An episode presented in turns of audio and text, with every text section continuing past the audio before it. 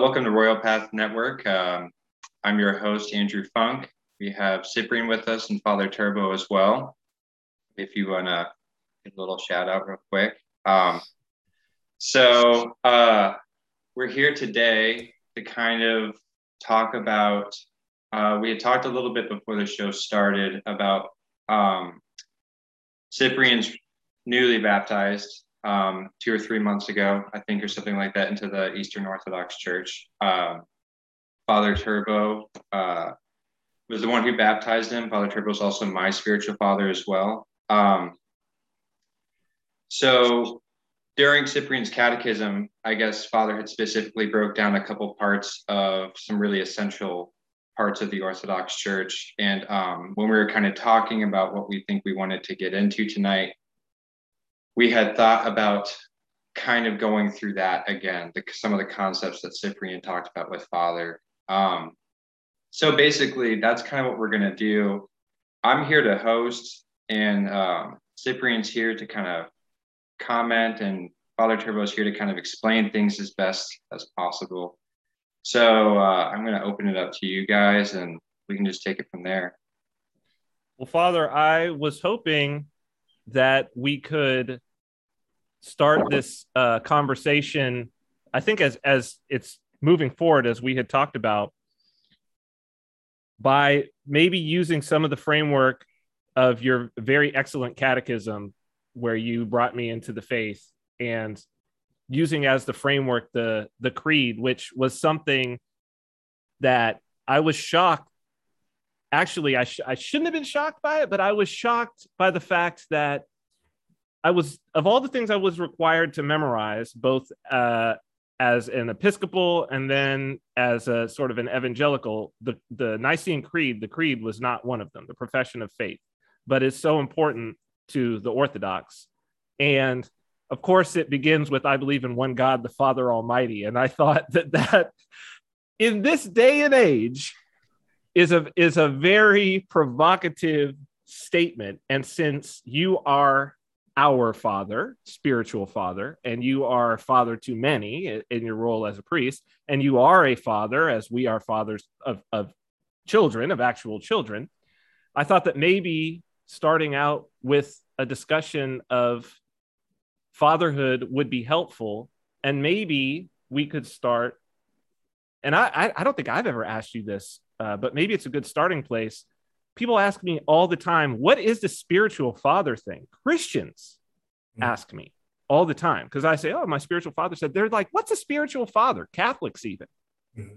So, maybe could you talk a little bit about what where the, where this comes from what's the role the more that i've been learning the more interesting it is but it seems like something that is sorely needed but left out of so many spiritual traditions yeah. Um, well, it comes from, I mean, our history. Um, early in the scriptures, you see uh, St. Paul, the apostle, speaking about Timothy and the various churches that he planted. And he's commenting about, you know, um, being their father in the faith, you know, and um, this understanding the father. It, the problem is, is that it's so foreign to us because of what's happened to us um, and I think that, you know, even for, like you said, some Catholics, you know, there's terms that have been uh, kind of brought into the modern lexicon, like spiritual director, um, sponsor, you know, things that have a more, um, almost like a transactional aspect to them um, things that have more of a almost um, uh, a kind of management aspect to them, and, and, I think that that I think that's indicative of something else. I think that the um, I mean, and the real meat of it is when we're going to get into you know what what patriarchy is and what it isn't, perhaps. But uh, I think the the best way to understand um, a spiritual father is to really understand um, how fatherhood is intended to, to, to be, uh, to function. And I think the, the biggest thing for us in, in, our tradition is that we understand that life as we experience it, as human beings experience it, you know, um, all all the categories in which you know you can exist are all little aspects, little pieces of the mosaic um, that com- that comprise reality, and that they all it all reveals one little aspect of God to us. Um, it's interesting because you know the the biggest thing about spiritual fatherhood is that um, right now in these days there's such a real struggle against it um, in, in in the West in America uh, in particular. A lot of that comes from you know there's there's these kind of mythological abuses that happen. And, and the reason why i say that is because we hear about these things. They say like oh there's like this elder abuse and things like that in russia uh, like let's say in the you know, 18th century 19th century. Um, and I, am sure that's there. I'm sure it's documented. But the reality of it is is that um, this uh, fear of a cult-like control, this fear of a um, abusive kind of dominance. It's a fear that, although real, I think the um, the specter of, of that fear has more kind of activity than the reality. You know, so so in other words, I'm trying to say there's things that exist, there's moments that exist existed where someone has you know lost their mind right? And and they, they've been inappropriate. But I, I think that's where a lot of the kind of aversion to this term spiritual father comes from. But the other piece of it too is just if you look at the world right now in fatherhood it's um, it's sorely lacking. Um, it's being undermined in every aspect of society. Um, and I, I think that it, it can become easy to just blame men for this this phenomena, um, for men being scared and not wanting to take responsibility and things like that, which is that's what the core of fatherhood is. You know, fatherhood is is to be um, responsible for for others, to be responsible um, for for their care, for their protection, um, for their guidance, for for their ability to thrive. For their connection and their relation to the rest of the world. I mean, that's that's what a father does. You know, a mother, she nurtures, she she teaches, she she guides, in, in, but in a very different way than a father. A father is really, um, in many ways, the the kind of gate to the world for for a, a child. You know, a child will learn how to function as a as a human being, as an adult, uh, primarily through the good or bad example of their father. Um, and so, getting back to a spiritual father, that's the difference I would say between a spiritual father and, let's say, quote unquote, uh, a spiritual director. Sure, the terms could be interchangeable, and they are, I guess, but I would say the, the distinction is, you know, a spiritual director sounds a lot like a manager, you know, someone you can fire. It's like, well, yeah. the outcomes aren't really what I like and um, I think we could get someone in here to do, you know, get some better output and blah, blah, blah. I think it suggests more intimacy as a spiritual father rather than a spiritual director. Yeah, yeah, I, I would. I think that's. I think that's accurate. You know. Um, now on the other side of it too, I could see where um, there there could be a situation where someone likes the idea of being called a spiritual father and they want you know they want all the bells and whistles but they don't want to put the time in you know? It's um and for them it's like they almost want to be like the spiritual grandparent you know? They want to like play with the kid. Uh, yeah yeah. They want people to say oh look at your cute grandkid but when it comes down to the hard work they don't want to do it. Um, and, and i can see that being a problem too because the thing about being a spiritual father is the thing about being a father is that it's painful right? Uh, a father is the one a father does the hard work for the sake of the child like full stop full stop like um, being having fun and, and being the nice daddy and, and being fun daddy and all that stuff that's great but that's not fatherhood. Fatherhood comes in, in the hard decisions fatherhood comes the hard calls. Um, fatherhood comes with the hard work of being self-reflective. The fatherhood comes with the hard work of knowing yourself. You know, you can't you can't guide someone if you don't have a certain measure of, of knowing yourself. You can't really share with someone how the world is going to, you know, kind of tear them apart potentially. You know, you can't share with someone how the world could potentially be their or their oyster. I mean, the negative, the positive, the good, the bad. Like it's very hard to share that with someone authentically um, if you haven't done the work yourself. And I think that's one of the reasons, again, why maybe people are comfortable uncomfortable with the term spiritual father these days, is because yeah, you may find a lot of people who haven't done the work, and they can sense that. Um, and so I don't think it's something that is, um, you know, getting back to this this example of St. Paul. St. Paul earned that that title when, when he said it. I mean, he he poured his life out. When you read in Second Corinthians, he just talks, you know, he's kind of giving them a little bit of sarcasm um, about like everything he went through for them, even though they they seem to treat him like dirt. You know, that's that's fatherhood.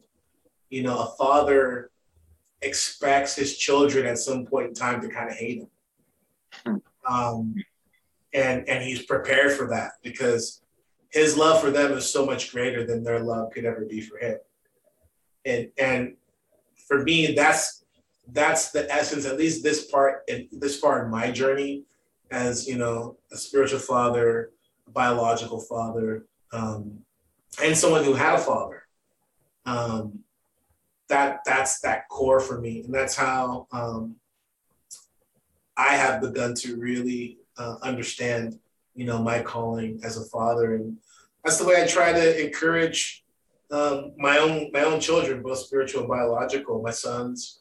Um, that's that's the key, you know, that that uncomfortable space of uh, understanding the, the hard work, and you know, you do what you do absolutely 100% for the love of, of your, your children, expecting you know nothing in, in return. That's what our Heavenly Father does for us. We give him nothing except we give the Heavenly Father nothing except for headache and heartache. And he gives us everything from the air that we breathe to a really good ice cream cone. I mean, you know, it's the, the there's no comparison to to the love that the Father gives us. And so, yeah, like Jesus says, you know, us being wicked fathers, you know, we wouldn't even give our we wouldn't give our, our sons, you know, our children uh, a serpent for a fish. How much more so will our Heavenly Father give us what is good? And so um, to me, it's like that's the bar. You know, that's the bar I'm giving my kids, the good things. Um, so I don't know that really answers the question. We're just kind of discussing it, but I think for me, that's like the heart of it is being a father is all about um, doing the hard things and not wanting any any return, wanting no reciprocation, and that's so antithetical to our culture right now. Because mm. because um, again, everything is about that exchange, which is why that that term like spiritual director. I mean, I don't know, it, it kind of bothers me because it's um, it's it gives you the sense that you're in a relationship that can be easily terminated depending on how somebody feels about you know the other and you can't do that with with a child you know?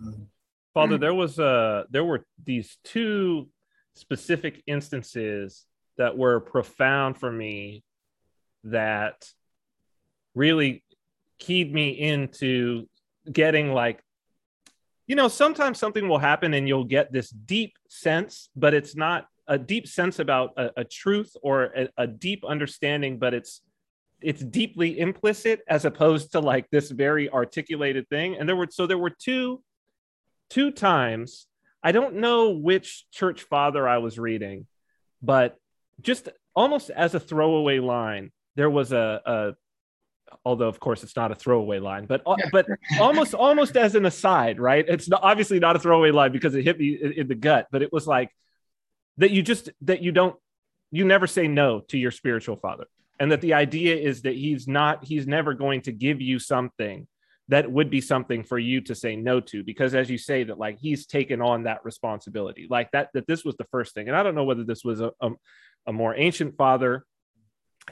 I, am not i'm not sure who it was where i heard that but it was in, or read that but it was interesting that after reading that you know we had this russian priest who came here and there was some question that he was asking me regarding you know him being willing to do some uh, some pre-sanctified uh, gifts and some other things and he was just like, look, I'd be willing to do this. But it was interesting, him, me just having mentioned, you know, my spiritual father and this, and told the story of you coming here. And then when he came here, but he was emphatic. He was like, but listen, you have to talk to your spiritual father about this. Mm-hmm. Like, I absolutely cannot do this. Now, mm-hmm. here's a priest, doesn't know you from Adam, mm-hmm. right? Is like, you're Serbian Orthodox, he's Russian Orthodox. He answers directly to the patriarch in Moscow and he's but he's here telling me look i'd be willing to do this but i absolutely cannot do this unless you speak to your spiritual father and get his permission on this i cannot do this without that and it was in that moment where i was like whoa this it really just that this idea of holy patriarchy mm-hmm. right of like mm-hmm. i am i like here's where i am wherever i am as a cleric I cannot, I don't know who your spiritual father is. He could be anybody, but I simply cannot go over his head mm-hmm. on something that I am completely qualified to do. Mm-hmm. And I found that to be very, very interesting. And, and I, I had, uh, you know, I mean, I, I obviously I consulted with you about it at that time, but like to talk, just for me to, to maybe better understand the place of the spiritual father, even in relationship to like the holy holy orders because it seems like there's almost an, an other a whole other dimension to it there mm-hmm. and it was just profound to me when that incident happened you know mm-hmm. yeah um so saint silouan uh the athonite he says that um he's talking about the context of you know kind of confession in, in that relationship he says you know excuse me essentially the the first word from uh, the spiritual father is, is as from God. Um, now, his his disciple, uh, Saint Sophrony, he gives some very good, he gives some incredible insight into that and kind of begins chewing, you know, breaking that down a little bit because he says, like, yes, although this is true, uh, and he's speaking as someone who was a spiritual father uh, to many uh, many monastics on, on Mount Athos when he was there. He's like, basically, yes, but the second someone begins to argue, the second they begin to say, well, this and that, he says, that grace is gone. Because now what was what was a kind of entrance or a, a kind of connection, a pure connection, if you will, um, spiritually speaking, it's now muddled with all the psychological stuff. Um, and, and that's important to understand because I think some of the, the a lot of the concerns when people talk about spiritual fatherhood, um, there's, they aren't without merit um, because there are people who, number one, um, we are in a time where there's, you know, holy elders running around, especially in America, all over the place, you know. Um, and you know, there's that thought that if you find someone who says they're a holy elder, run from them. you know, and I think that I think that's a I think that's a wise thing to do. Um, but this this understanding of the hierarchy that's um, echoed, um, the heavenly hierarchy that's echoed through that relationship with with the father. Um, and I, and right now I'm to say even like the biological father and the spiritual father, because again, um, there's more that connects them than separates them, if that makes sense. You know, a biological father, if he's firing on all his cylinders, he very much functions like a spiritual father to his biological children. You know, and a spiritual father, if he's firing on all his cylinders, he functions very similarly to a biological father to his spiritual children, right? Um, because the there's some givens there, you know, um, love, there's there's there's the assumption that the father has love for his children that supersedes his ego.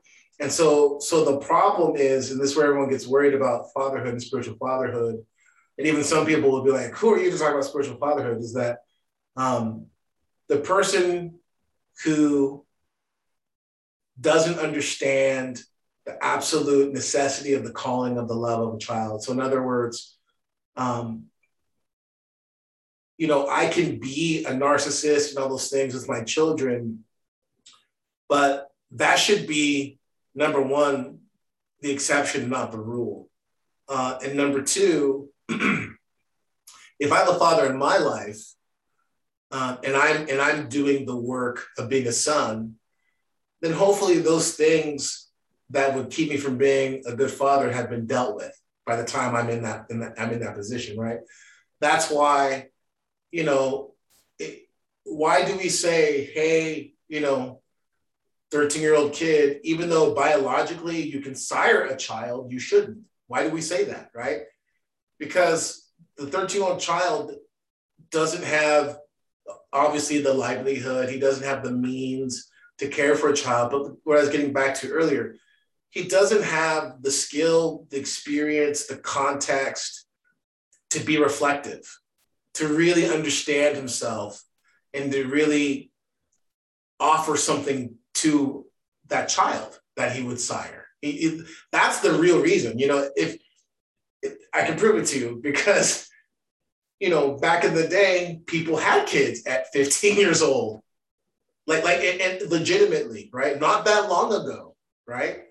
um, you know, turn on Nick at Nite and watch an episode of, you know, Little House on the Prairie, right? I mean, that wasn't that long ago that that people were having children at that age. So, so I, it gets back to this thing of responsibility, and responsibility is only possible if you have some measure of experience and and being and being self-reflective. So, I, I say that again because that's that's a context that you know, a priest understands, a spirit, another spiritual father understand and say, look, if you have a spiritual father and you're at this place where you're calling someone a spiritual father, then there's some things that are a given, right? And those things that are given, um, they are presuppositions of responsibility, both on the mostly on the behalf of the priest, the spiritual father, but also on your end too that you're old enough spiritually to at least have some sort of understanding of, of what you're saying there. Um, now, of course, we can find exceptions. People find exceptions all day long. People playing guru and all that stuff. But again, the thing that really cuts so much of that noise out is love and responsibility. Those two things, you know, a, a guru uh, is a, a guru is to a father, a spiritual father, what a baby what a baby's daddy is to to a father, right? The guru is the baby daddy, right? He can he can sire the kid maybe. He can maybe drop some some groovy morsels of you know you know kind of clandestine wisdom. But even then, who's that for? That's probably more for the guru than it is for like the person that are learning from. The guru's like, check this out. Exactly. Like, exactly. like, like, are we the real aliens? And it's right. It right. There's no right. sustenance to that.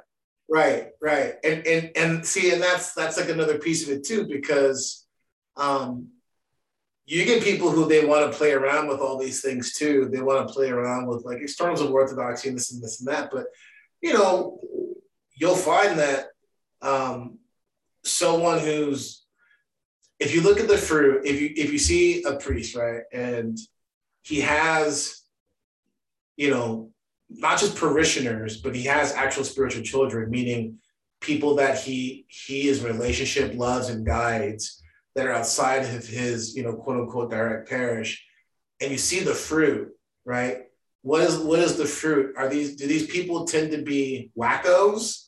Do they tend to be lacking responsibility and love for other people, or or are they lacking any sense of like repentance, right? Then yeah, this person's probably just kind of caught up in themselves and they're just, you know, they're an ego pretending to to be whatever. But when you start looking at, you know, the fruit, then you can start saying like, okay, maybe there's maybe there's some there's some depth there, and so that's why the that whole self-reflective piece is important. That's why being able to understand um, the holy terror that's involved in, in caring for someone's soul. Hmm. It, it, it's, I mean, I shudder even talking about it now. It's right, but but the other thing too that that I wanted to touch on that you said, Cyprian, which is you know kind of important to understand as well, is that um, there's a a real kind of top heavy administrative in the same way you would maybe find the kind of administrative structure in a clinic, right? It has value, but it's not necessarily appropriate in the setting of a family or of a, of, a father and his children, right? Because again, there's there's a whole mercenary aspect to it that seems to me to be like a running thread that's kind of inferred in some of these things. Um, and so this is important because um, uh, the father that you were speaking about, the reason why he's so particular is he understands that God is working differently with everybody, right? There's a kind of base level of understanding, a base level, which same thing in the in the in the natural sense, right? You know, the base level of understanding is a father provides for his kids, blah, blah, blah, blah, blah, right? So there's, there's these level understandings, same thing as spiritual father. But the big difference is, is understanding that, you know, God meets us where we're at in an incredibly, profoundly personal way. And the spiritual father is, you know, that kind of vessel of, of God the Father leading and guiding that, that sheep, if you will. And so because of that, another priest is going, a good priest is going to be incredibly sensitive to that and sensitive to the reality that um, he's not aware of, of what God has been doing directly in your life. And the assumption that you have a spiritual father, then that means he's been attentive to you. He knows where you're at. Um, and he's going to be asking God for mercy on how to guide you. And so because of that, he's not going to want to cross the streams, you know. And um, so I, I think that understanding is really important because one of the things that's kind of like dangerous um, is that there it's just like anything else you know you are to some degree um, subject to um, the very reality of, of another man's another person's you know faults their foibles um, their ego whatever that is. But the thing is is as orthodox we learn to trust god even in that. Yeah. Right? That yeah, yeah. God uses, God can and will use even a kind of crummy priest, or if you had a crummy biological father, it's like it's not as if God disappears because you know that that father figure has that icon of the father has been damaged which that gets us into like a whole nother thing in in regards of i mean the for me it just it's a very obvious concerted attack on fatherhood that's been happening um, in in western culture for sure for the last few decades. And yeah I, I was gonna i was gonna ask about that. When did the when did patriarchy become like a bad word? Like when did that happen? Yeah i mean i don't i don't really know exactly when it started happening i mean I would I would guesstimate probably just as good as you guys would. I mean, it felt as if definitely within the last like seven to eight years. Oh, that soon. I was gonna go back further, but yeah, yeah, I would say I would say the last seven, eight, seven to eight years, there's a there's a definite shift. I mean, you could probably trace it back to early you know, women's. Some people will go like, "Well, let's go back to women's suffrage," right? Like that's like, kind of where my mind went. I was like right. immediately like right there. I was like, that's where I would probably place it. But I'm but guessing. But even even the first wave feminists, though, I don't think that they were anti the patriarchy as a whole, it seemed like they were anti like that they that that because you you like a Camille Paglia or somebody like that. She's like, no, it's not the problem's not the patriarchy. The problem is like the negative aspect of the patriarchy. Just like there can be a negative aspect of the matriarchy, matriarchy. which we're yeah. seeing like big time, right? Sure. So so it's like, but I so I agree with Father that it's like within the last decade was when it was like smash the patriarchy. That was the first time I'd ever seen anything like that. And it's like, whoa, smash smash fatherhood is what you're saying basically when you do that and it's like what, mm-hmm. what could be worse? I can't imagine like i can't imagine don't smash fatherhood and don't smash motherhood either one. Like this i couldn't imagine a worse worldview than what we should be going around doing is smashing the very idea of a, of a father. That seems terrible to me. Well i mean for me it's it's one of those things where um I, I think the really getting back to this idea of um, you know the father being revealed uh, in in in relation to the family structure right? And there's there's all these people who want to say well the nuclear family blah blah blah. Okay never mind all that. We're just talking about kind of stripped down reality right now you know? And the re- the the thing that we miss is that the fall inverts everything, right? And so the problem is, is that when you don't have an understanding that things are not functioning, excuse me, as they were necessarily intended to function, then you begin to not know what to do with all the very legitimate um, grievances that exist, right? And and this is this gets into the thing about um, kind of left and right temptations, right? Because for a lot of people on the right, they're tempted in thinking that, you know, the, the absurdity of wokeness and everything makes me just want to go hardline and, and act like everything has been perfect. Well, the fact of the matter is, is everything has been perfect, and that there's a reason why um, what is everything's been perfect? Sorry, I, I didn't understand. Everything's been perfect. You mean like it's been good and then wokeness is ruining it? Okay, I got you. Yeah, yeah. Okay. Like, like the like, what are you messing with? Everything was functioning fine the way it was, and and you know, no, there's. there's you're, you're saying this is what people on the right are saying. This is what people on the right are saying. Okay. Okay. Or this is this is the sentiment that's there. Okay. Got right? it. So it's this overcorrection right? So like I'm I'm gonna say all like these things that just make us like cringe, right? It's like me too, right? Okay. Well, guess what? Before the crazy witch hunt and all the just the absurdity that's happened, right, with me too, the fact of the matter is, is like, you know, I wouldn't want my daughters subjected to the the the really disgusting, depraved, um, abuses that a lot of women in certain industries, especially, have had to endure.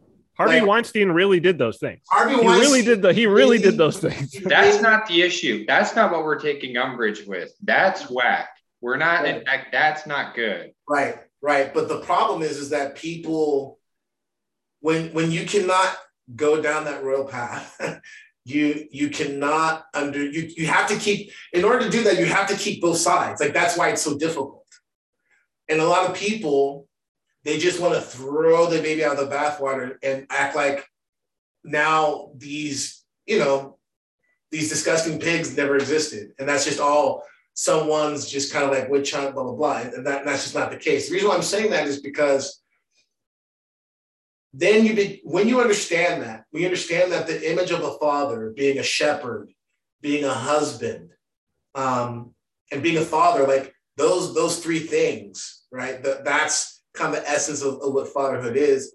We understand that those things have been tainted and damaged. The next question is like, well, then how do you repair it?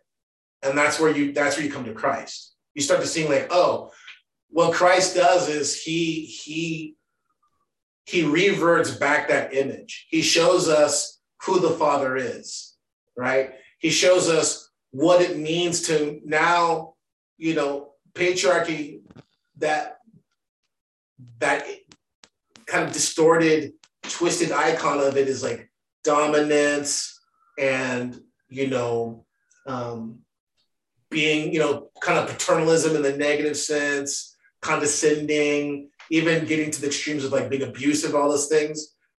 Christ is is is meek.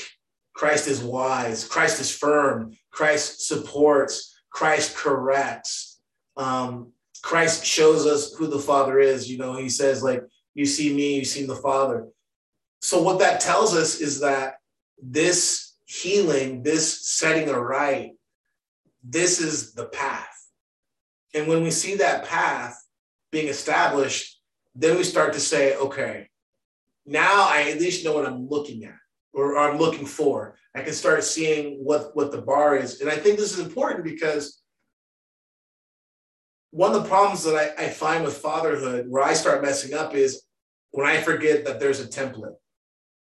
If I start trying to kind of make it up on my own, if I start trying to, you know, you know, we're always building the plane where we're flying, so to speak. But I think the thing is, is that when I remember that the Father has been shown to me through Christ, and that as I begin to follow not just simply after him in a kind of like moral way of him being a teacher, but when I partake in his life, what then happens is I'm now able to give life to my to my children.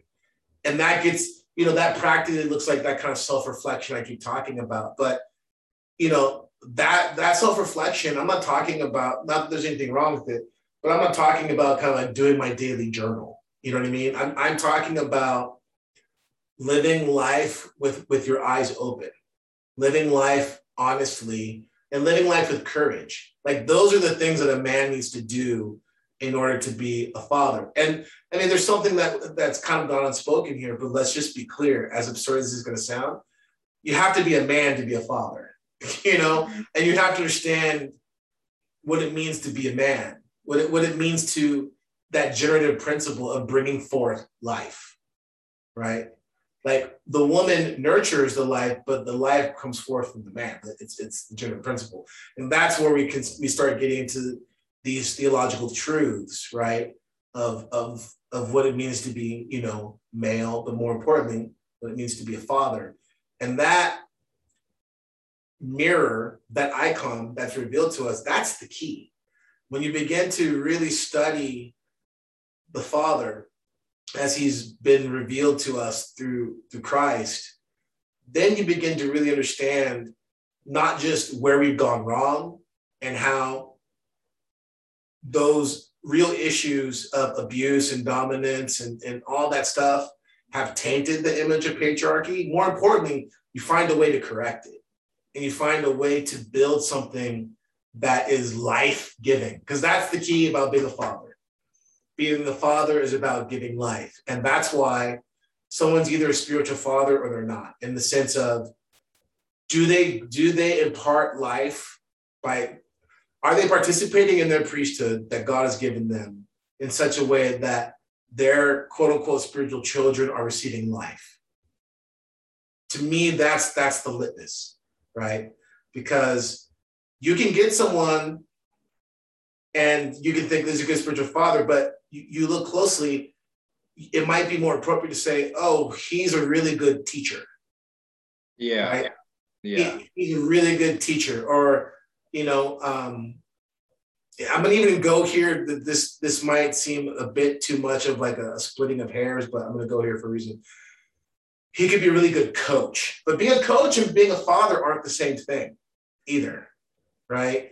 Um, a father can be a great coach, right? There's overlap there, but a coach isn't a father in the way that it's it doesn't it doesn't flip the same way, right? Fatherhood, again, a lot of it has to do with this kind of mercenary aspect to it, right?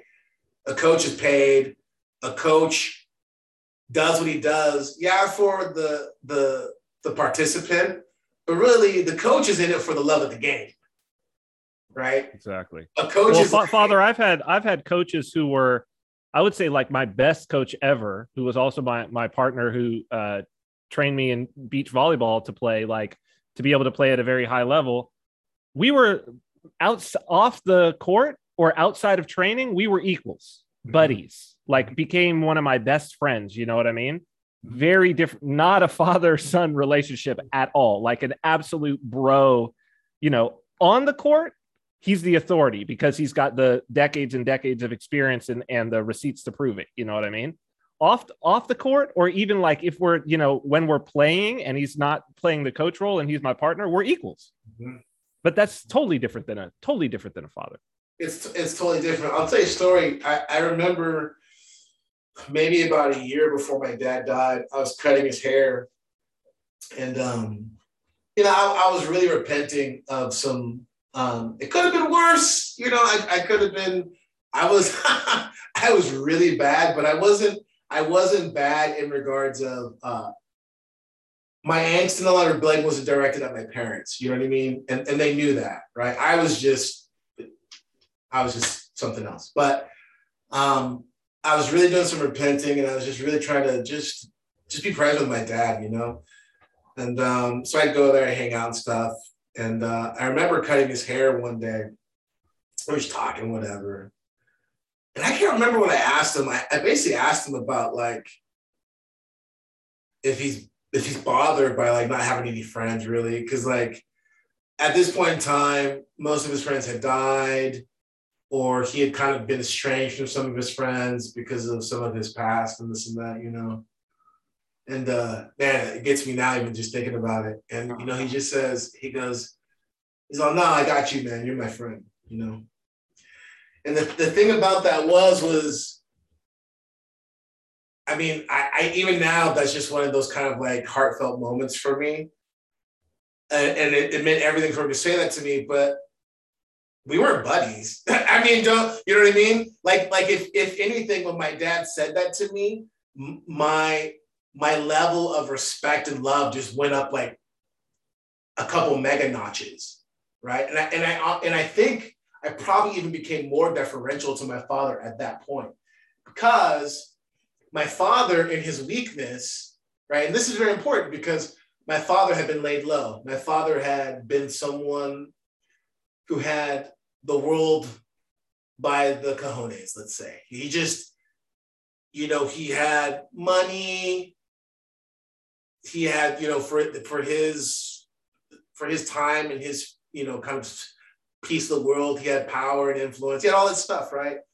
Um, and he just lost it. Boom, just like a Job situation, just getting peeled from him, taken away. My mom became sick, became blind, crippled became homeless, was sleeping in a car. Like all this stuff happened to my dad, had all that stuff taken away from him.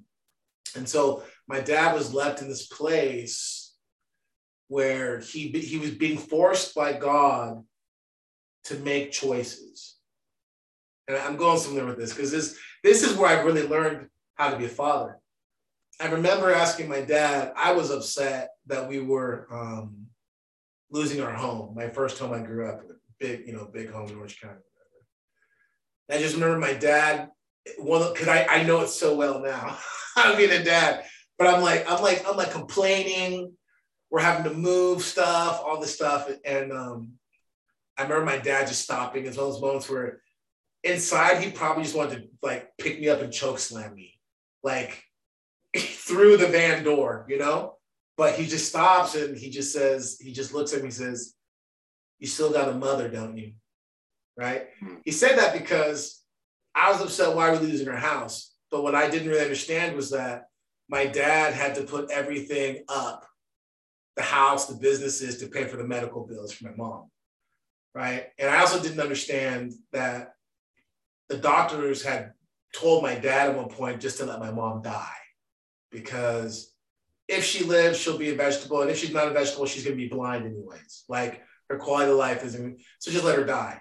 And so that's one of my first examples of what it means to be a man, to be a father, because he was like, no, my kids need their mom, right?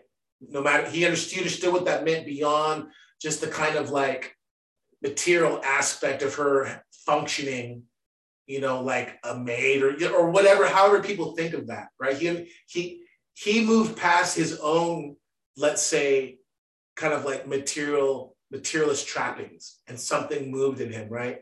So that so that was like the first thing, you know. These things brought my dad to this place where, you know, you fast forward 10, 12, you know, 13 years later, I'm cutting his hair. I now have my first kid who's, you know, just a couple months old. He's getting really close to dying. And my dad now, because of the suffering he went through, he's able to talk to me with no filter. He doesn't, he doesn't need to kind of filter it for me to either understand it. He doesn't need for me to kind of like have it be um, candy coated because of he doesn't need that. He's he knows he needs to just speak to me from the heart. That's another thing about being a father, is that you don't have to go through the rehearsing. The the love and the awareness of who you are and who that child is, that's your filter. If you understand what I'm saying, it's that that's your filter. And so my dad understood like like he didn't read the scriptures and said, "Oh, Jesus is meek, so I'm going to do this to talk." To you, you saying? His suffering brought him to that place already. He was already experiencing it. So when he says to me, like, "You're you're my friend," right? That wasn't some sort of like, "Hey, let's be buddies," like so many of these sick people are. And I and you know, forgive me for that sounds, but you do your children such a huge disservice. That's that's ego. When yeah. that person says, "Hey, I want to be your buddy," no, no, no, no. You're that's your ego. That's you. Those are the people that that twist up their kids, right? Because you you are your children are there just for you to fulfill whatever psychological wounds, quote unquote, you have. When the reality is, is like when you have a kid, it, it's all about that kid. Meaning, again, like I said 15 minutes earlier, right? I expect them to sometime go, I hate you, daddy. You're so mean, blah, blah, blah. Good. yeah, Good. Yeah. Then that means I'm doing my job. I, I'm doing my job correctly. And that means if I stay on that path, I can get to that point where just like my dad, I'm able to say like, hey, you know, I can, I can, I can meet you in this, in this space of me being meek and, and me being able to just be open to you and with you because now like you're ready, right? You're ready. And and that what are you ready for? You're ready for me to, to show you. You're ready for me to, to to not just kind of tell you those hard words, to tell you those things, but to show you what it means to to limp through this life, right? And and that is another aspect I think of fatherhood, but also spiritual fatherhood, right? Is that a spiritual father this is just me, just just from my perspective. But one of the things that's absolutely essential to be a spiritual father is you have to have, to some degree, gone through hell and, and come back, right? And, and I don't just mean like, oh, you know, I've had substance abuse problems or I went to jail. I mean, you've gone to that place where you're like, am I going to abandon God? Am I going to reject God? Am I going to someone was mean to me, you know, I'm going to leave the church or um, whatever, whatever the various things that, that the devil tempts us with. A spiritual father has to have actually been to that place of, of Peter and being in that place where like, are you, are you going to deny me? Right. I think that's another key thing because a spiritual father fundamentally has to has to see his his role, his calling, as ultimately pointing back to the Father and saying, like, He will never leave you nor forsake you, right? Everything that is happening in, in your life right now is because He loves you, right? You have to be able, you, if you, someone is sick and dying, their kid's dying, their wife is dying, and this happens this is I think this is one of the wisdom of the church why typically speaking, according to the canons, a priest isn't supposed to be uh, under 30 years old, whatever. Typically. Oh, really?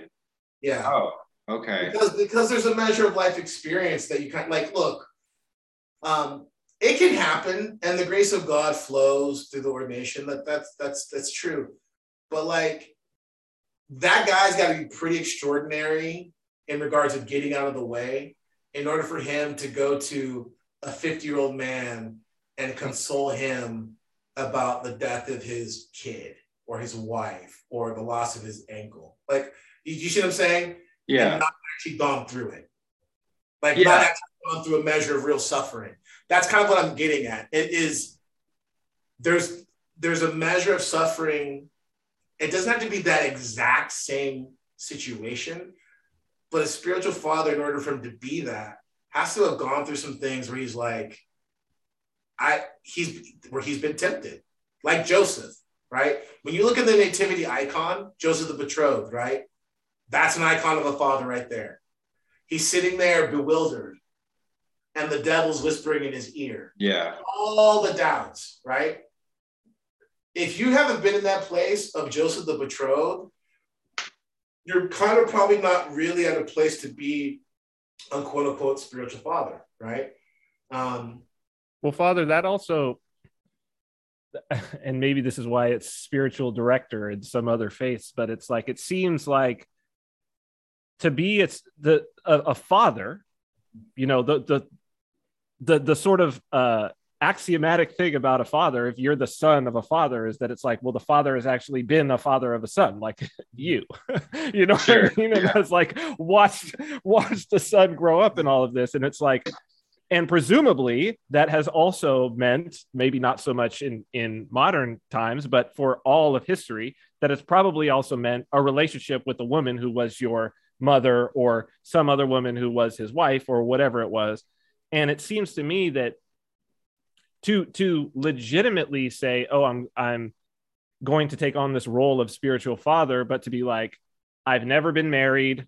I've never had children you know i've never it's like i could see yeah the age thing i could see like okay 30 but it's like it would be very hard for me i think personally to feel yeah, and maybe not you know the lord is going to work how the lord is going to work and maybe that's not the case but it's like it, it's it seems to me looking at it on the face of it that that my openness to getting advice about my marriage getting guidance about my children all of these things is going to be much more difficult if i'm speaking to someone who who is not speaking from experience right never never mind the spiritual aspect but who's not, who has no experience with that it's going to be very difficult for me mm-hmm. i would just say that yeah, If I could just jump in here real quick, I'm just going to jump in real quick.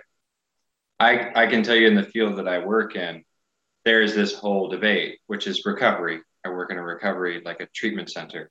And there's this whole debate right now about, and I, I don't know how long it's been going on. I'm sure Father can talk a little bit about when this started, but I jumped into the field about the time when people um, are really debating heavily about if you can truly counsel an addict or an alcoholic if you haven't been there.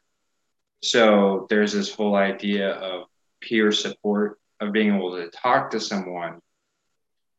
And it, it's, you know, it's like a, like a, it's like a coach. And I use that term literally as Father described it earlier. You know, there, it's a coach. I have one specific role I want them, I, I want to encourage them in this one way. There's overlap between other things, of course, but there's this one goal I have. So, counseling somebody, you know, I'm a coach because I've been there, I'm in recovery, you know, but like working with somebody when you've never had that experience, it's, I tend to take the perspective, it's possible. It's possible to do that. And working in the field, I've heard of a lot of people who do do it very, very well. And they're like, look, man, at the end of the day, a doctor doesn't have to have cancer in order to treat your cancer. And I'm like, yes, that's a legitimate argument. But the point that I'm making and the joke I always make to people, and I don't, I mean, this is just my dark, my dark days, but it's like you tell someone eh, who's never lived it, if you go into a meeting and you tell someone, look, I know what it's like to show up to jury duty drunk. And if people laugh, they're like, yeah, totally, man. I get it. You know, I get it. I've been there. Then it's like, okay, I'm among peers. But if there's a couple other reactions you can really have to that, that can kind of get me to say, like, you don't quite get it. like maybe that's what I need. Maybe I need someone who doesn't quite get it. Mm-hmm. But I tend to find it be a little bit more comforting when someone does get it, when someone can't. And again, it's not impossible. I'm not saying it can't be done, but I'm saying that like this actual lived experience is valuable. And that's what they tell you over and over and over again is your most powerful tool is your story. And it's like, okay, awesome. And like I tell people all the time, when they relapse, relapse is part of my story. It's okay. Like it's part of my story as well. And instantly people deflate. Like instantly people be like, okay, all right, because I've been there. Like, you know, it's that whole empathy versus sympathy. Like I've been in this hole, I can help get you out. Like I know the way out versus sympathy being like, that really sucks. Do you want to talk about it? Like as they're like looking down into the hole, like I can try and help guide you out, but I I don't know. Like I think that that's one of the, and I'm almost done. I promise. But I think that that's probably one of the things that I do tussle with. I tussle with because it's politically correct to now say, and there's a bunch of that stuff in my field that's politically correct to say there is no difference. And you know, there there is someone can be just as valuable. Mental health crises and drug abuse is the same thing. And there is no difference as a ooh, there is no difference as a pernicious um, phrase that's that's said a whole lot on a whole lot wow. of things as of late, isn't it? There is no difference. That that's a isn't that a pernicious if you hear that it's like the color blue, man. I'm going to be hearing mm-hmm. it all the time now. There is no it. difference, man. All the it seems like all the evil is in that's that's where all the evil is all the spiritual evil is in the phrase there is no difference. Wow. I'm going to start hearing that like all the time now. Every time i'm listening to the news or anything like i'm going to start seeing that all the time now because that's been pointed out to me. That's yeah, great you know it's funny to me too because i think there's a there's a couple things there like touching on that real quick is you know this this understanding of like hierarchy and um you know like jonathan Pageau does a great job of just kind of like harping on that like a lot but it's it's very true in regards of if people don't at least begin to approach that reality of hierarchy, then it's like impossible to understand reality. Because what's what's being what's being presented to us right now is not reality. Let, us just let's be frank and let's just be honest. Clearly, clearly, it's, it's not reality. reality you know I mean? um, but I want to digress real quick, and I want to address something. You know, St. John Chrysostom he talks about how uh, some people would critique the idea of like a monastic giving um, advice to to married folk, and it, it's great. He he talks a lot about it, but I, I don't think those. I don't think what he's defending negates what we're talking about, and, and this is why I say this, because Oh, okay. I see. I see what you're saying. Gotcha. Okay. Like, like as a father, to daughters, right? I don't know what it means to be a woman, right? Like I, I don't, um, and I don't want to be. You know, I, I don't I don't want to know because I'm a man, you know, and and I'm a and I'm I'm a father, right? But what I can do is I can meet my daughters in such a way that completes their experience too if that makes sense right? Mm-hmm. there's there's a there's a, a, gap of understanding that we all have right? Um my wife doesn't know what it means to be uh, a son. And my sons need that gap so that they can connect with their mother because humanity is male and female. Mm-hmm. And that male and female gap is breached in the sibling relationship, in the paternal relationship, and in, and in the, the, the relationship between two married folks. It, that it's gapped. It's it's woven together. It's complementary. We need to have those two things met together. You know, we need to have that that aspect of communion. So it's not necessarily about having this kind of like one-to-one experience, right? And I know that's not what we're saying, but I just I can imagine people being like, well, St. John Chrysostom says in marriage and family both. Do not quote St. John Chrysostom to me. That, that's right, that's, that's my guy. That's my guy. Stand for St. John, you know. Yeah. Um, but but do you get what I'm saying? Like I I, I just I want to bring that up. I think it's important because it's actually in and this kind of gets us back to it's all the same. It's actually in me embracing and leaning into those distinctions. I think is where those hidden aspects of my fatherhood and my manhood are revealed to me. Because don't mistake my, you know, my confidence or what or whatever for me.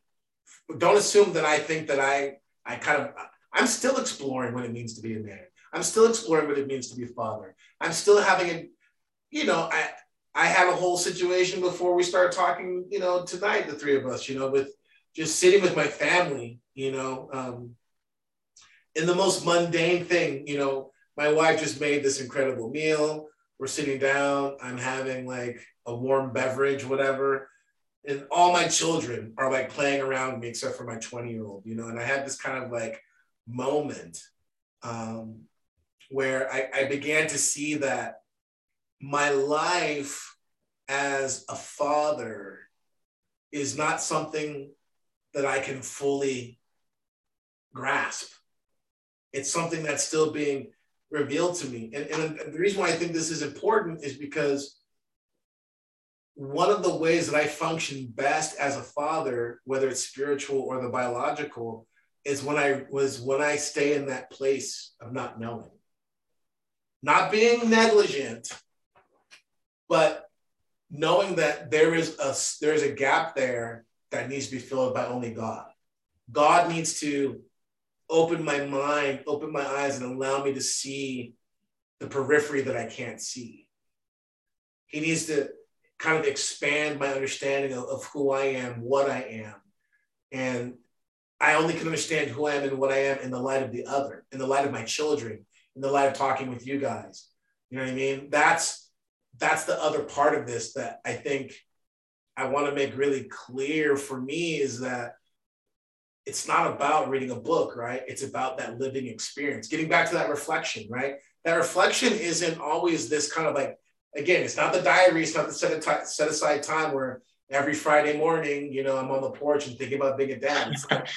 you know what I mean? It, yeah. it happens instantaneously in the weirdest things. Like my kids, like watching like a Strokes video, you know what I mean? And just, yeah. and like we're all just like the other kids are like dancing and like the dog's there. It's just like, in this most mundane moment, something ineffable happened. You know what I mean? I just mm. it was it wasn't planned. That is not just as much a part of fatherhood as anything else. It's almost like the core of it for us. It's that discovery, right? That discovery of who I am, my calling, my responsibility, the embracing of it, the, the, the joy of it, all of those things in, the, in their totality that's something that you can only experience. You know, it's that whole thing I kind of talked to you guys about, uh, learning to see without looking, right? Mm-hmm. It's it's it's seeing something without looking at it. Super important because we don't have all the answers, and when we begin to want to, and that's one of the problems with that that kind of, um, it's all it, you know, it's all the same. That's that's that problem is that all of those those kind of answers what's pernicious about that is it's idolatrous it's so self-sufficient it doesn't leave any room for god the thing about everything right now is everything that's happening spiritually is trying to leave no room for god right you know the the, the health crisis that started in in you know 2020 leaving no room for god right the way that that health crisis has impacted the churches leaving no room for God, right? The way people are just losing their ever loving minds like vampires scared of the sunlight. You know, there's no room for God. It's like anything we could do to avoid sickness and death, right? What is that about? There's no there's no room for God in that, right? The the destroying of the patriarchy, the the the devouring mother, mommy knows best, like all these things is all about trying to get something as airtight as possible, right?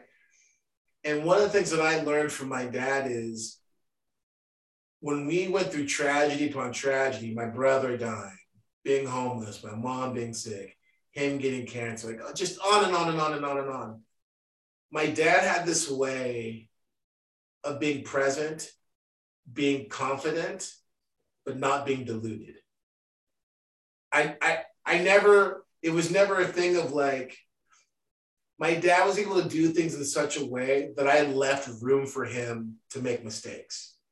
My dad was able to do things in such a way that, that it left room for me to be like, just to kind of watch him and to see. Maybe, do you understand what I'm saying? Yeah, yeah, yeah. It left yeah, him human. It left him human. Yeah. I left him human, and and I think that's really important too because you know in this in the spiritual father thing, and again, I, think this is where some of that some of those critiques and some of those concerns about the term come from is that again people want a guru versus a spiritual father. But in order to really know what is to understand what that relationship should be like you have to have some understanding of um, a fatherhood in your relationship to it whether you're a woman or a man right? And, and it's like I, I told you some of you guys uh, told you guys this before but it's like I, in many ways, have learned spiritual fatherhood from, you know, trying to be the spiritual father that I needed or wanted myself. Totally. Right. Totally. totally. So, like, you know that that's the thing, and um, I'm not threatened at all. In fact, I'm always wanting to hear from you guys. I'm always wanting to hear from like, and that was another thing that I saw from my dad. You know, like getting back to this thing, there's something that's interesting my dad didn't feel the need to be when I when I was in the hospital for like four months, you know, three months from like uh, heart problems, asthma, all this stuff or whatever. Like my dad didn't feel the need to be a respiratory specialist. you know, you know what I mean? Sure. Like that he didn't he didn't feel that need, right? He knew what he needed to do, right? Um, and, and I think that some that's something we need to also kind of be aware of too, is the, the call of fatherhood is not um, is is not about being you know this kind of impervious perfect that that gets you back into this weird function of like a job it's not a job it's it's it's it's a relationship it's a calling you know um, and so because of that that's why um, you know trying to tie that loose in with st john chrysostom that's why you can have a monastic as a spiritual father, but if he understands all these things, he'll be wonderful.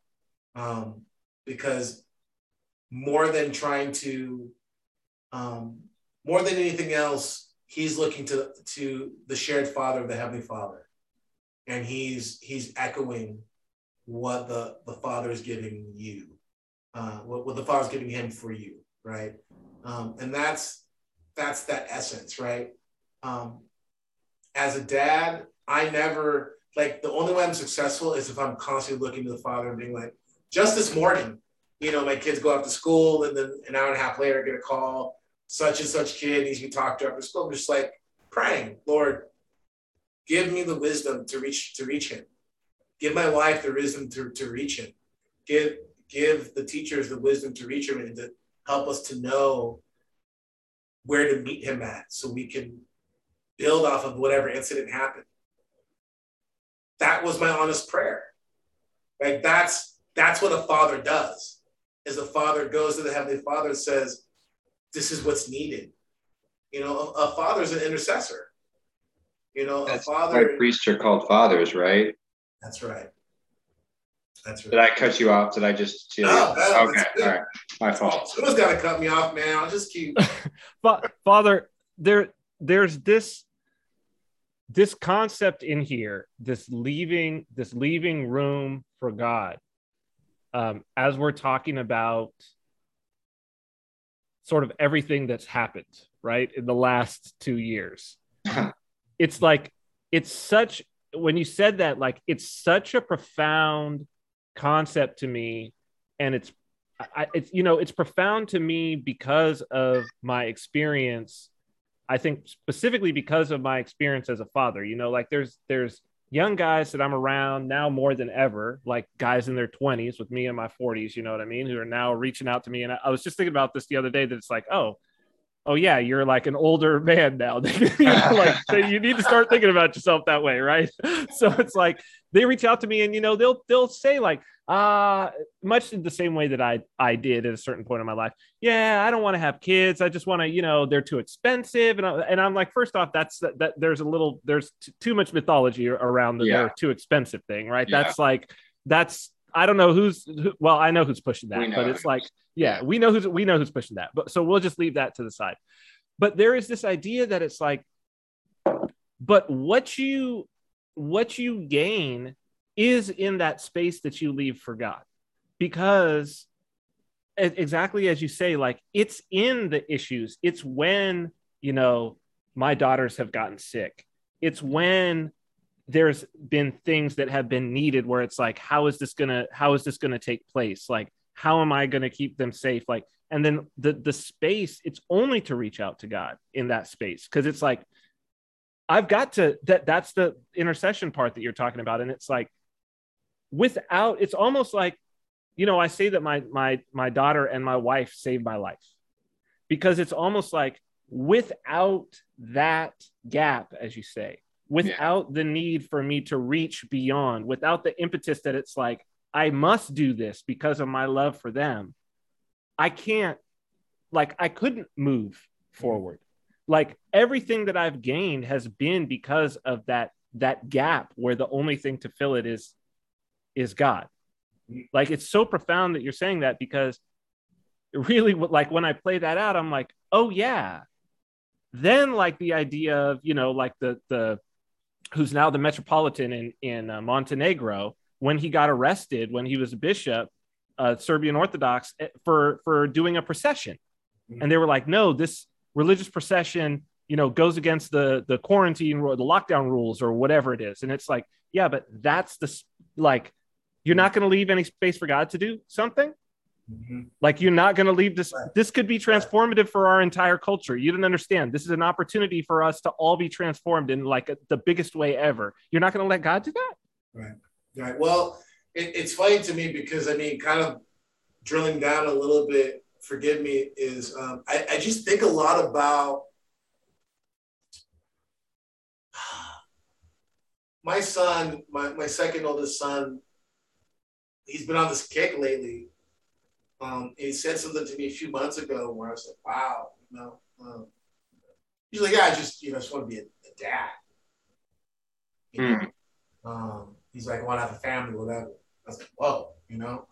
Um, that really hit me hard because, um, from my perspective, you know, having eight kids, um, and just someone can imagine the chaos of like eight kids and the difficulty of eight kids. It's like I'm surprised any of my kids would want to have children, you know. Um, but, but, you know, they had, to hear him say that, I was like, okay, you know. And the reason why I bring this up is because, um, very much in the same way, Cyprian. I mean, I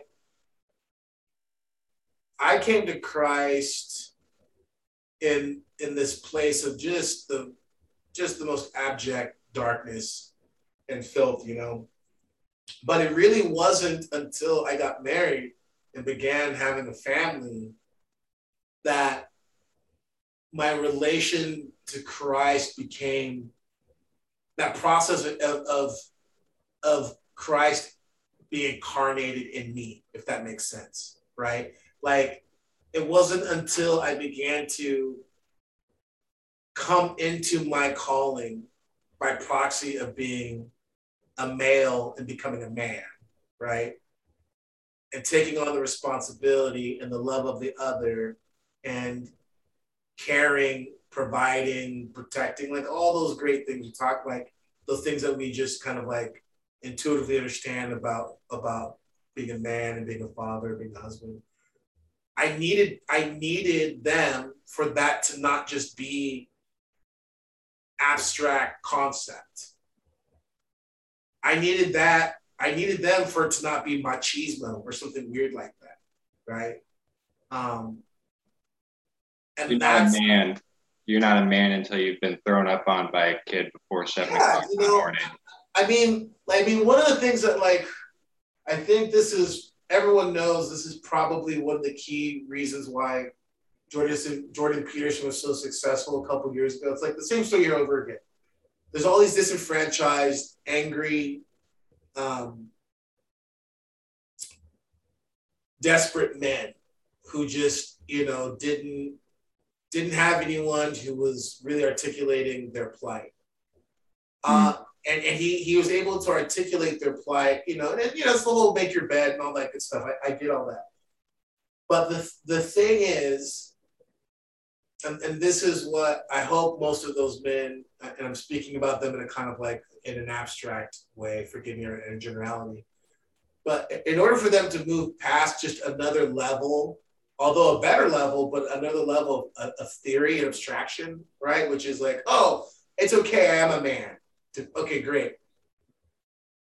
But like, what they may not realize is they need to actually, they may have just come to this realization I'm a male, but in order to be a man in the sense that we're talking about it now, there has to be that willingness to take on that responsibility and that burden. It can't just be theory. And the reason why I'm putting it that way is because I think that um, I think that there's a lot of guys who um, maybe like the idea of having a wife and a family, but for whatever reason, still they're not able to cross to cross that kind of bridge or gap that bridge that gap of well, if I want to have a wife, I want to have kids, there's there's certain things I want I gotta let go, you know. And a lot of it's the basement dweller thing, right? But I'm basement even talking dweller. What is that term? Oh, basement, oh, gotcha. I thought you said basement dweller, and I was like, um, okay. A lot of that comes down to, I mean, and forgive me for being so explicit, but like, this is a real thing, you know. You got, you got a lot of guys who their relation to women in that context has it, they have more experience in, in relation to women and their mind with porn than they do a real woman. Sure. 100%. That's a that is a disease. That is an absolute pathological disease right now. It, it's it people don't understand how damaging that is. Um and they don't and you're very accurate for calling it a disease Cyprian because what's happened is you you can now start finding some young women being infected with it and thinking that that's the way that they need to be.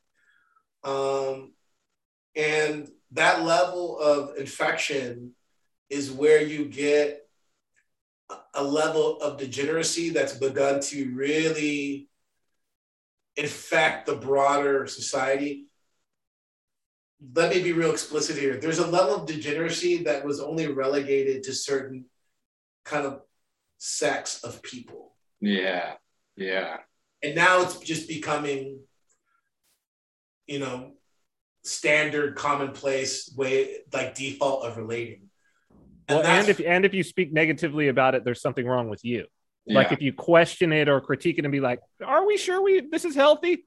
what what what yeah. what's wrong with you? What kind of a you know?"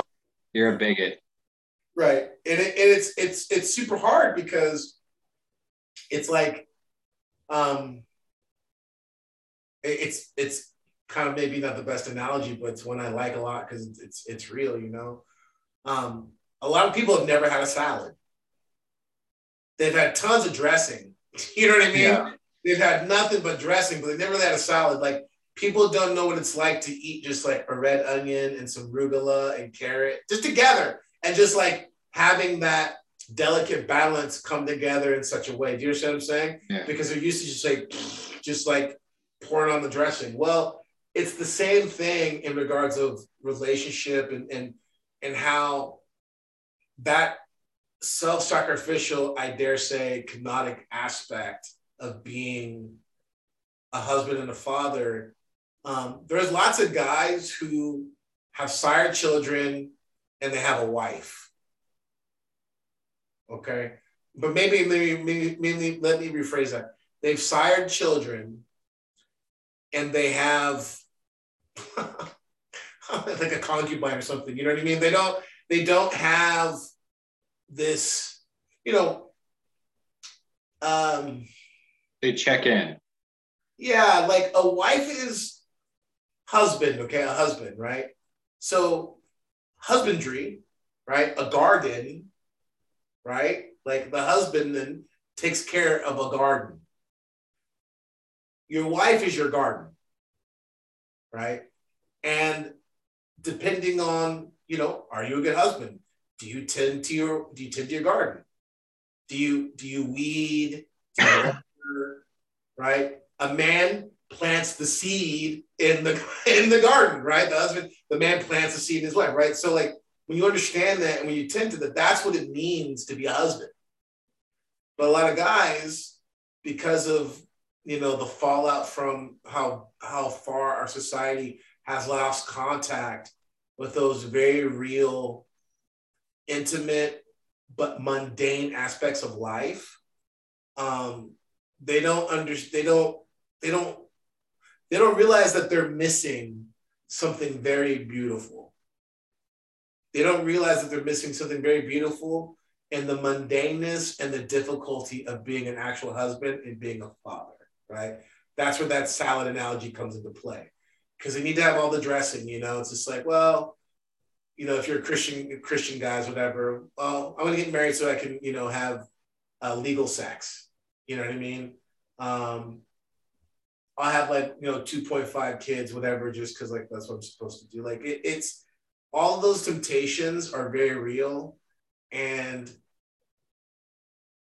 men have to work, I think, extra hard right now. Um, spiritual directors or spiritual fathers, godfathers, whatever, I think need to be really particular in, in this instance and not assume that the young men in your life know what it means to be a husband or a father now because porn has ruined them. Um, the lack of responsibility as a brother or as a son has ruined them you know. Basement dwellers aren't the best sons right? I mean i'm not trying to fault anyone but you understand what i'm saying like those things have eroded the ability to really experience those very sweet and profound aspects of relationship of, of a husband and father. Because it takes um, it takes a refined palate one that's that's been weaned off of the kind of over the top sweets and and all the chemical flavors that come in the dressing right yeah. you got to learn to wean yourself off of that and then like man this is really good right um, and, and a lot of guys, they don't know how to do that. They don't know how to wean themselves. And, and so, therefore, when they do get married or they do maybe start having kids, it's like, it's the, there's still a lot of work that needs to be done for them because they are still addicted to the world in a lot of ways. They're still addicted to all of the kind of over the top instant gratification of pleasures that that is what that's what the world tells you as a man that, that that's what it means to be a man. Get what you want get it now get it quick get it however you want it. And well and, fa- father there's also this this weirdness.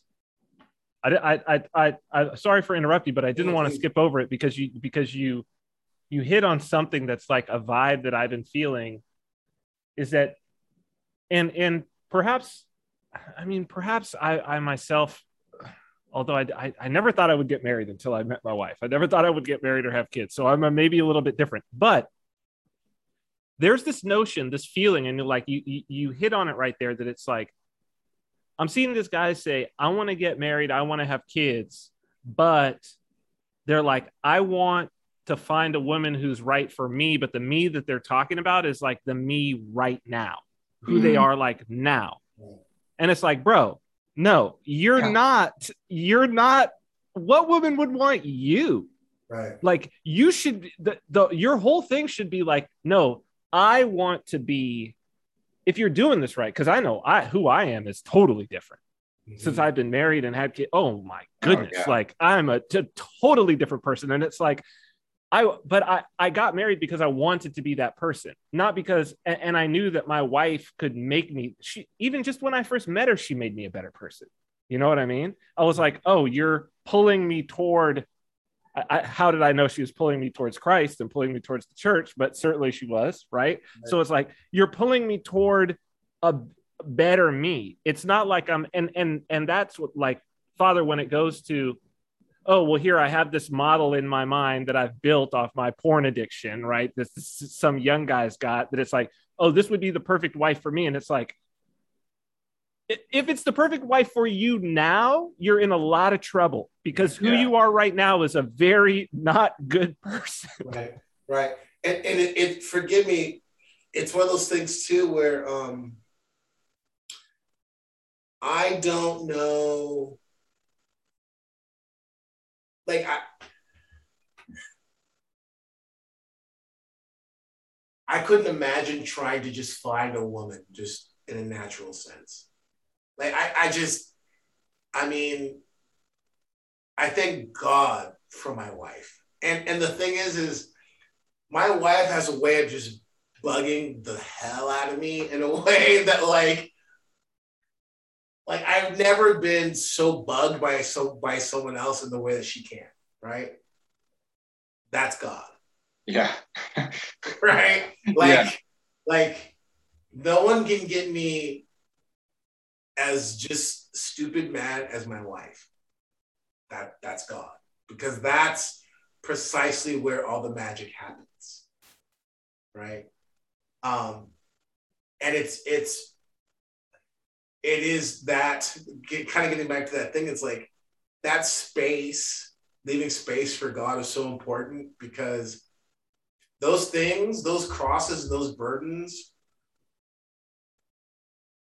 that I was really aware of in our, you know, second, third year marriage, 20 years down the line now, man, they were just, it's, it's uncanny the accuracy. I mean, the accuracy is just it couldn't be anything but God. Because, you know, I I married my wife after, you know, my first initial kind of stage of really having God purify me of, of a lot of very vain things, right? Which has been a, a, it's still an ongoing process, still ongoing. But those first initial stages, it's like a, you know, a sculpture. It's like the artist, the sculptor would take, you know, these first, you know, five strikes of the, of the chisel and the hammer, these big chunks of stone are coming off. Boom, boom, big chunks. And that's how it was. These huge chunks, it's just like vanity and just all, just all the stuff is coming off. But it's only now looking back retroactively, you know, I'm just like, wow, because it wasn't just so much about, like you were saying, the person I was then, but who I am now. Like the man that I'm at now. Um, yes, obviously, I, am the man I am now because of who she is and how God has used her as this chisel in my life. But what I'm talking about is it's crazy how just she's the right tool. And forgive me, it, I'm not trying to say like she exists solely to form me, right? Or solely to make me a better person. But you get what I'm saying? Like she's so perfect and and getting in those fine details now of being able to like okay this is the eye. This is the shape of the eye. This isn't just kind of like the general eye socket but this is the this is what my eye looks like now. Because that's what theosis is right? Theosis is me becoming fully turbo. Like that's that's it right?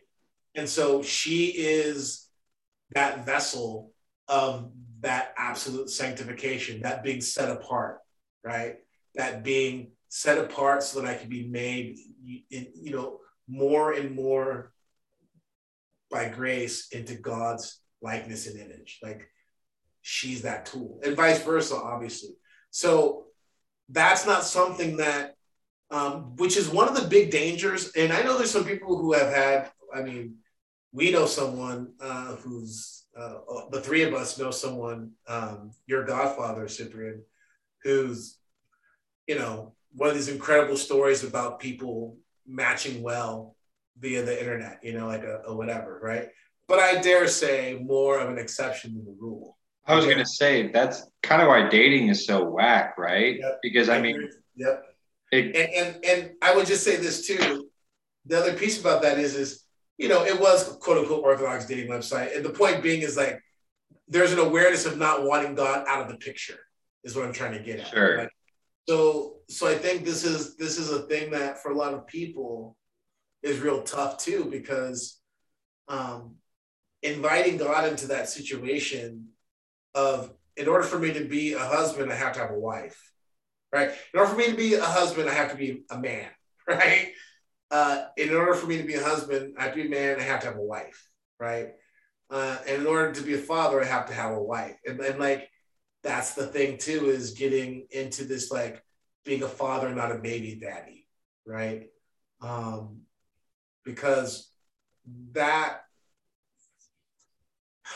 that responsibility is one that is only realized in difficulty. Hmm.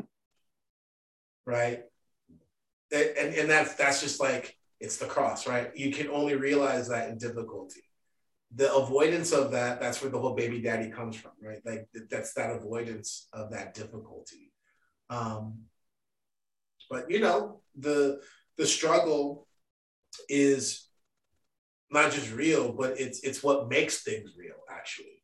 Like that's we use that phrase weirdly because it's it's the struggle is what makes things real. It's what makes them actual. It's the struggle is I can have an idea about a painting, but it's only until there's paint, a brush touching the wall or the canvas that that painting is real. And that's what struggle does. It, it's it takes effort and energy to make that happen. And, and I, I can't stress that enough because getting back to the whole kind of basement dweller thing, it's like that's one of the big disservices.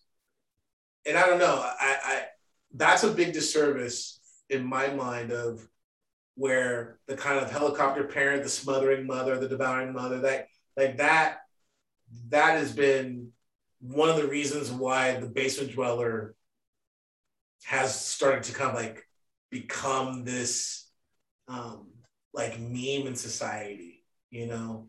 I think because it's it's an unwillingness to allow God in. And what I mean by that is the difficulty, right? The, the difficulty. I'm not talking about those people. I know there's a million. Ex- well, listen, jerk. This is what happened to me. Blah blah blah. That that's fine. Generally speaking, though, it comes from the mommy who can't let her her baby boy. You know, it's Roger Waters stuff. You know what I mean? It's if you listen Yep. to Yep. Sure. Pink Floyd, it's just like that's that's what he's talking about, you know. And it, it's not it's not that it's a new phenomena, obviously, but it's it's taken on a whole nother level of um, concern and maybe um, the level of kind of like the pathetic nature of it has become to such a, a kind of like heightened degree precisely because there's such a real crisis in in what used to be something that we took for granted forever which is marriage right So there's this. So there's this thing, Father, that is, again, like that keeps that keeps coming up with some of these young guys that I talk to who who look. I think the the like the basement dweller is a constant. It's something like a constant threat. I think to every young man, like that he would, in the same way that the father may be revealed to him, the basement dweller will be revealed to him if he doesn't like orient in the right direction, right? That it's like next thing he knows, he sort of wakes up and he's like, "Oh, I'm a, a I'm a coomer or whatever." One of these little memes, you know what I mean? Like that's that's me. I'm a basement dweller now. Like this, that's that's the thing. But one of what keeps coming up, and maybe this is we're coming up on it, so maybe this is a good a good like jumping off point for for us to end this. But it's this thing keeps coming up in conversations that I have with with men, young men, where they I, I see their I see their like inching toward the basement because they they say, well, what what am I supposed to do? right? Like, what am I supposed to do? Even and and I think that like there's some sons of Peterson now, and I think that these are the people that we're talking about who are like, well, let me check the boxes, like husband, uh, father, but it's to check a box so that they can keep themselves out of the basement. You know, they're like, I need to just this is the best. And Jordan Peterson gave like clean clean your room, and it was like, well, at least there's something to do, you know. But what keeps coming up and coming up is like, how do I know? How do I know what I'm supposed to do, supposed to do? And I mean, you know, obviously, I'm like, the only thing I could tell them is is prayer. But I think that for some of them, for some of them, like this is not, this is this is not enough in terms of the registering. But I feel like there's there's something here. There's something about and I mean, I just I, I just want your thoughts on this because it's this idea of the Father being revealed, mm-hmm. right? And and the idea that who the Father is is going to be revealed, and the very revealing of the Father itself is Christ, right? That the the, the very revelation of the Christ is the revelation of the Father. Like so, when while the Father is being revealed to you, that is you're moving closer to being in Christ. So I'm just I, I'm I'm like wondering to like to bridge that gap maybe a little bit, right? Like yeah, I mean, I get it. You get it. How do I how do I breach the gap for a materialist to start be moving in that direction? Yeah, I mean, if I may field this one, I'm just going to go and field this one really quick. Um, I I just had something interesting to say in the sense that like I think because I don't want to lose it because I'm going to lose it if I don't say it. So uh, this idea of like checking boxes, right? So like you have your your guys who are genuinely they feel something inside them that they need to be doing something, right? But you can check your boxes, you can read your Peterson, you can read your survivalist guidebook, whatever. You can try and figure out exactly the kind of father that you want to be. And ultimately, what's going to end up happening, I think, to some degree, at least, this is what happens with me, is I get really in my head, and I'm like, I'm my rationality has come to the top. Like I'm no longer uh, a person with multiple natures. I'm a person with one nature, and that person is rationality. So if I just think things out. So I say this because going back to Father Turbo's father, when he said, No, I got you, you're my buddy. Like that wasn't a book. That wasn't like a checking of a list. That wasn't like, you know, he read in this certain book at a certain time it's really good to kind of make this connection with your son. What that was is that was suffering. That was being humbled. That was a now uh, like a like a heart being purified of like the ability to let that thing shine through. This like this revelation of the father this revelation of what it means to be a real person what it means to like be able to say just the right thing at the right time. You know like because I'm not always able to do that. And a lot of times it's because I'm searching my data banks in my brain. You know, I'm like searching what the correct thing is to do.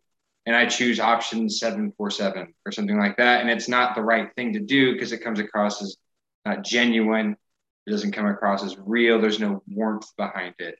You know, that's that's you going to whatever, like a robot for something. And you know, we're not robots. We're we're there's kind and warmth and I, I promise I'm going to try and limit this as much as I can, but that's that's why Captain America works. Like that's why he works as a person is because you have your whole idea. And I told Father at the beginning of 2020 was I was like, uh, I told him I was like, there's a split, you know. So there's this civil war, and in the comic, the Civil War, you have Tony Stark, who's trying to register all super super superheroes, and Captain America who's against it. And Tony is logically correct.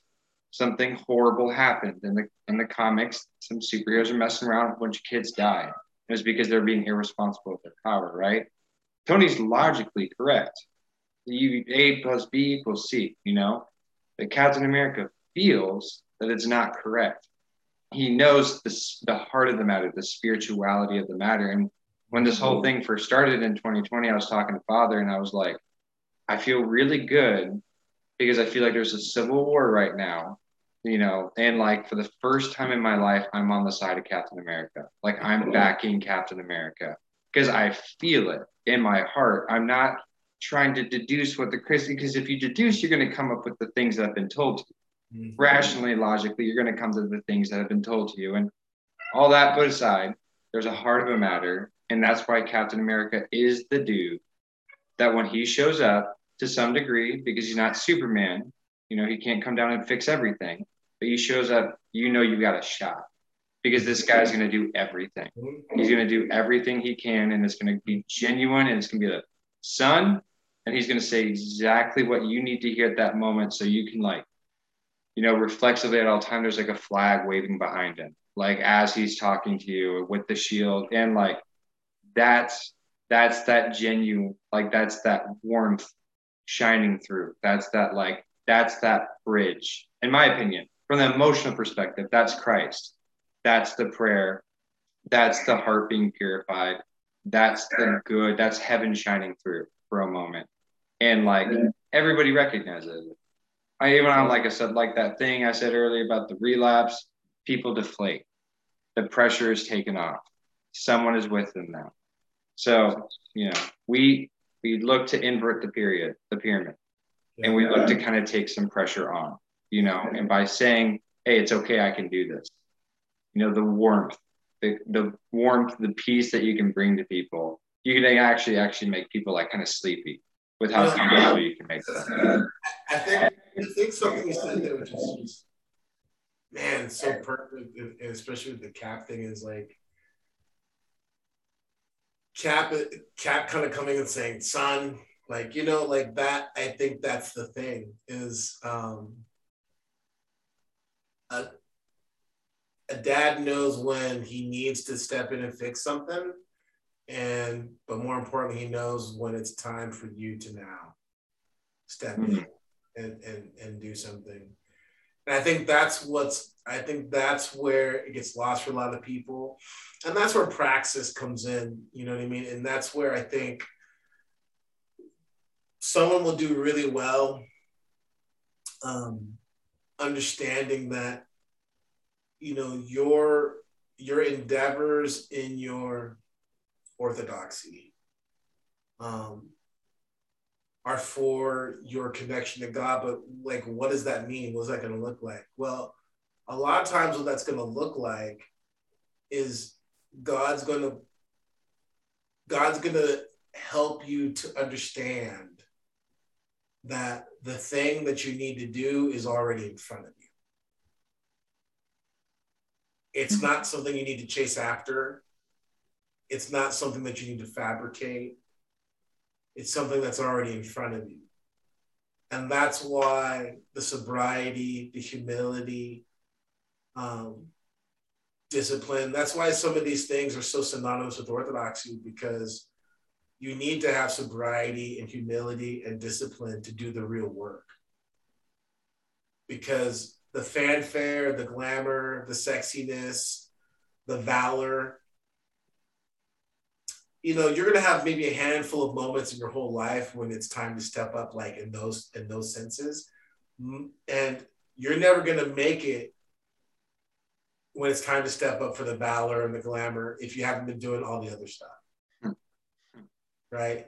And that and that's where like, hey, Wednesdays and Fridays, man, you know, uh, you may be eating cheese, whatever, great, but like, are you saying no to the to the meat, whatever?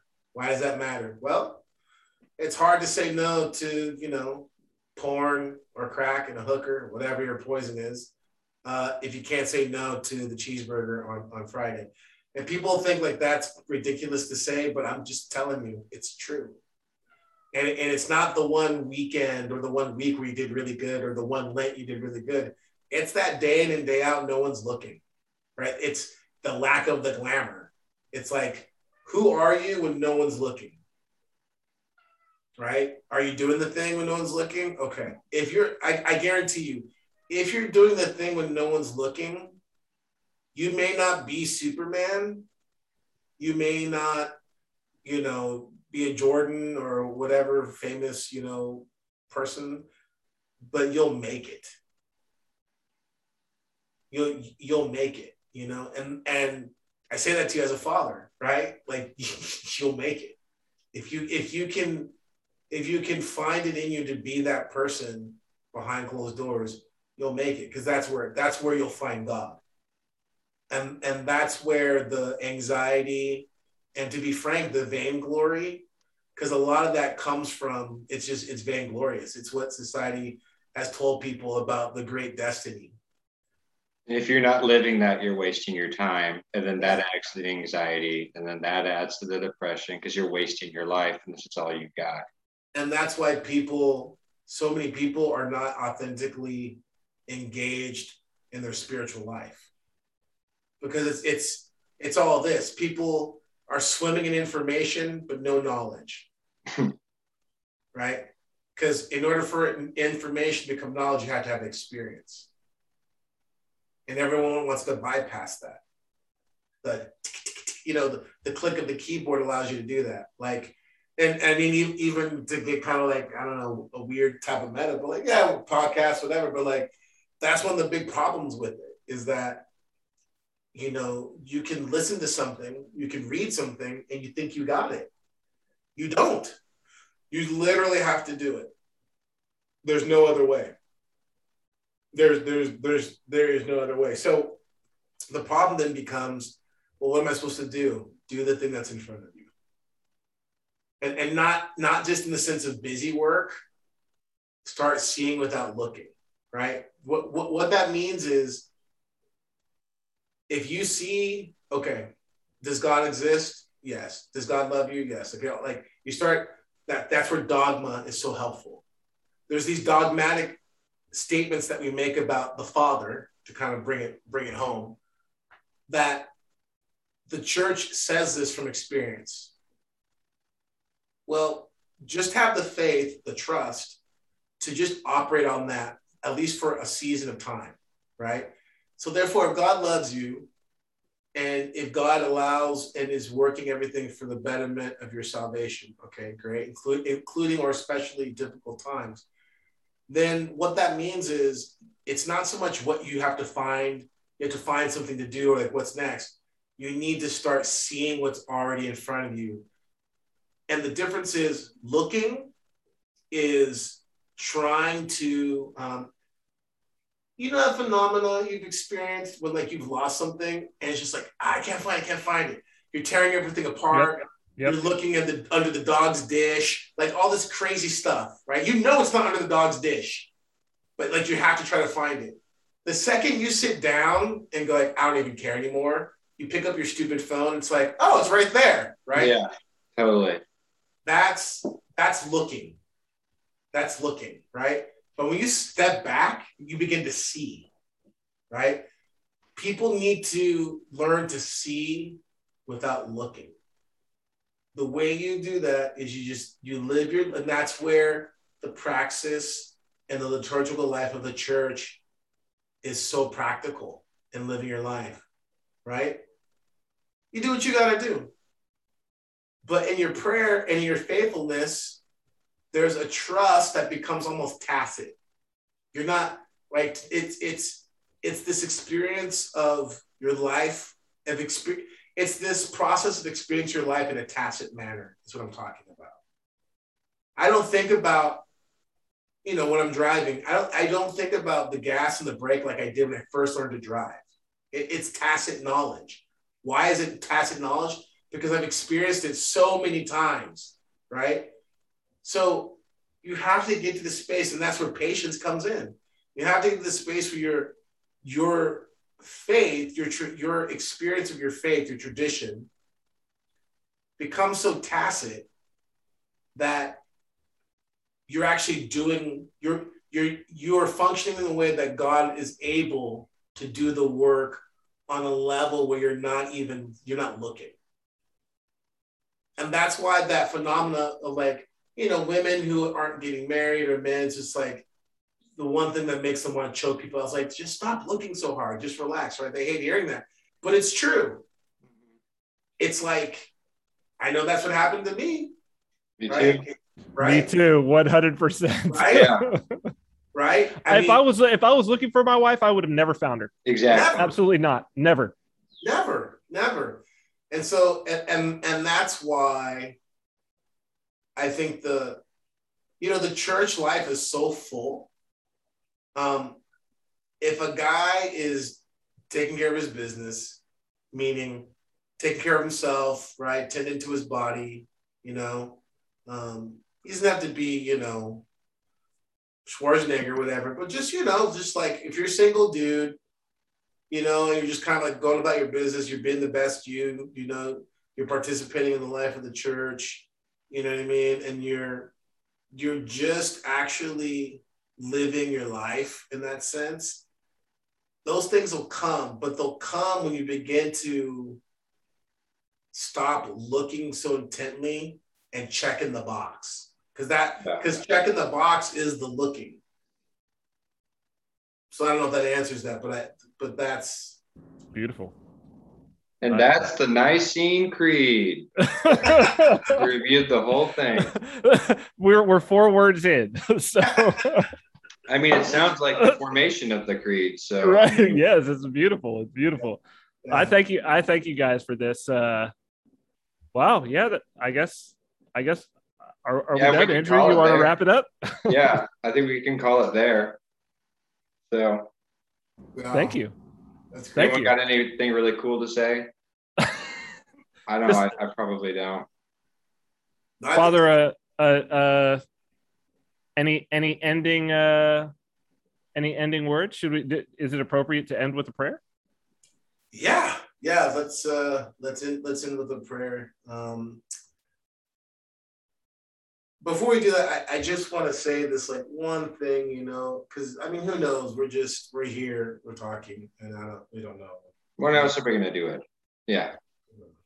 But um, I, I think the thing is to understand is, you know, all of the, the reason why we're even talking is because we believe that um, our experience, the three of us, our experience of, of, of Christ to whatever degree of time and qualitatively entering into the church has been transformative. I mean, it's been everything. And those things that were good have been made so much better in our lives, right? So um, I think the thing is, is that this real practical kind of that's that's my biggest concern is that people begin to see that the theology of the church, the experience of the church, the liturgical life of the church not only is it not just for like eggheads and people kind of nerding out on you know kind of arcane and abstract um, topics but actually that kind of nerding out if that's all you're doing stop it. You know uh, and and get to a place where you're you're starting to taste a little bit of what we talked about today because i think the thing is for a lot of i mean beyond the fact we're just kind of riffing on whatever, I think for a lot of people, what we're talking about was in such a practical, down to earth context, they could feel like, what, what are you talking about? And if you feel like what you're talking about, that's precisely the problem, right? You, you have to, if your understanding of God is so far removed from your day to day life that God is this very kind of exclusively exotic and um, almost like, you know, if you're almost treating like your if your life with God is like flair, you know, on your uniform, something's wrong. Something, something's really wrong, you know. And so I just wanted to say that because you know, I mean, who knows what else will, who knows how things will go with our, you know, any further future talks. But I just think this is like a, a big thing that I, I really want everyone to understand is that um, connecting with a father who can show you, not just explain to you, but show you that life in Christ is precisely that it's life. That's that's the ticket, you know, from my perspective, you know, because uh, that's my experience. You know, there there isn't anything in my life that Christ hasn't enriched, hasn't touched, hasn't transformed. Nothing. You know, the food I eat, the stuff I do, the day to day, you know. And not because I'm a priest, by the way. Long before I was a priest, that was my experience. And I think that's a real important thing to understand too. I mean, um, it's for everybody, anyways. So, well, since I think I absolutely nailed the introduction, it was not super nervous at all and didn't talk weird fast. I think I'll try my best in an outro. So, this has been Royal uh, Royal Path Network, and I'm Andrew, Cyprian, and Father Turbo. Um, we're going to try and do this more, God willing. We'll see what happens. And um, if you guys got anything else to say, otherwise, I think we can wrap it up. Great. Lord Jesus Christ, have mercy on us, bless us, and, and, and keep us in your grace. In the Father, and the Son, and the Holy Spirit. Amen. Amen. Amen. Thank you both.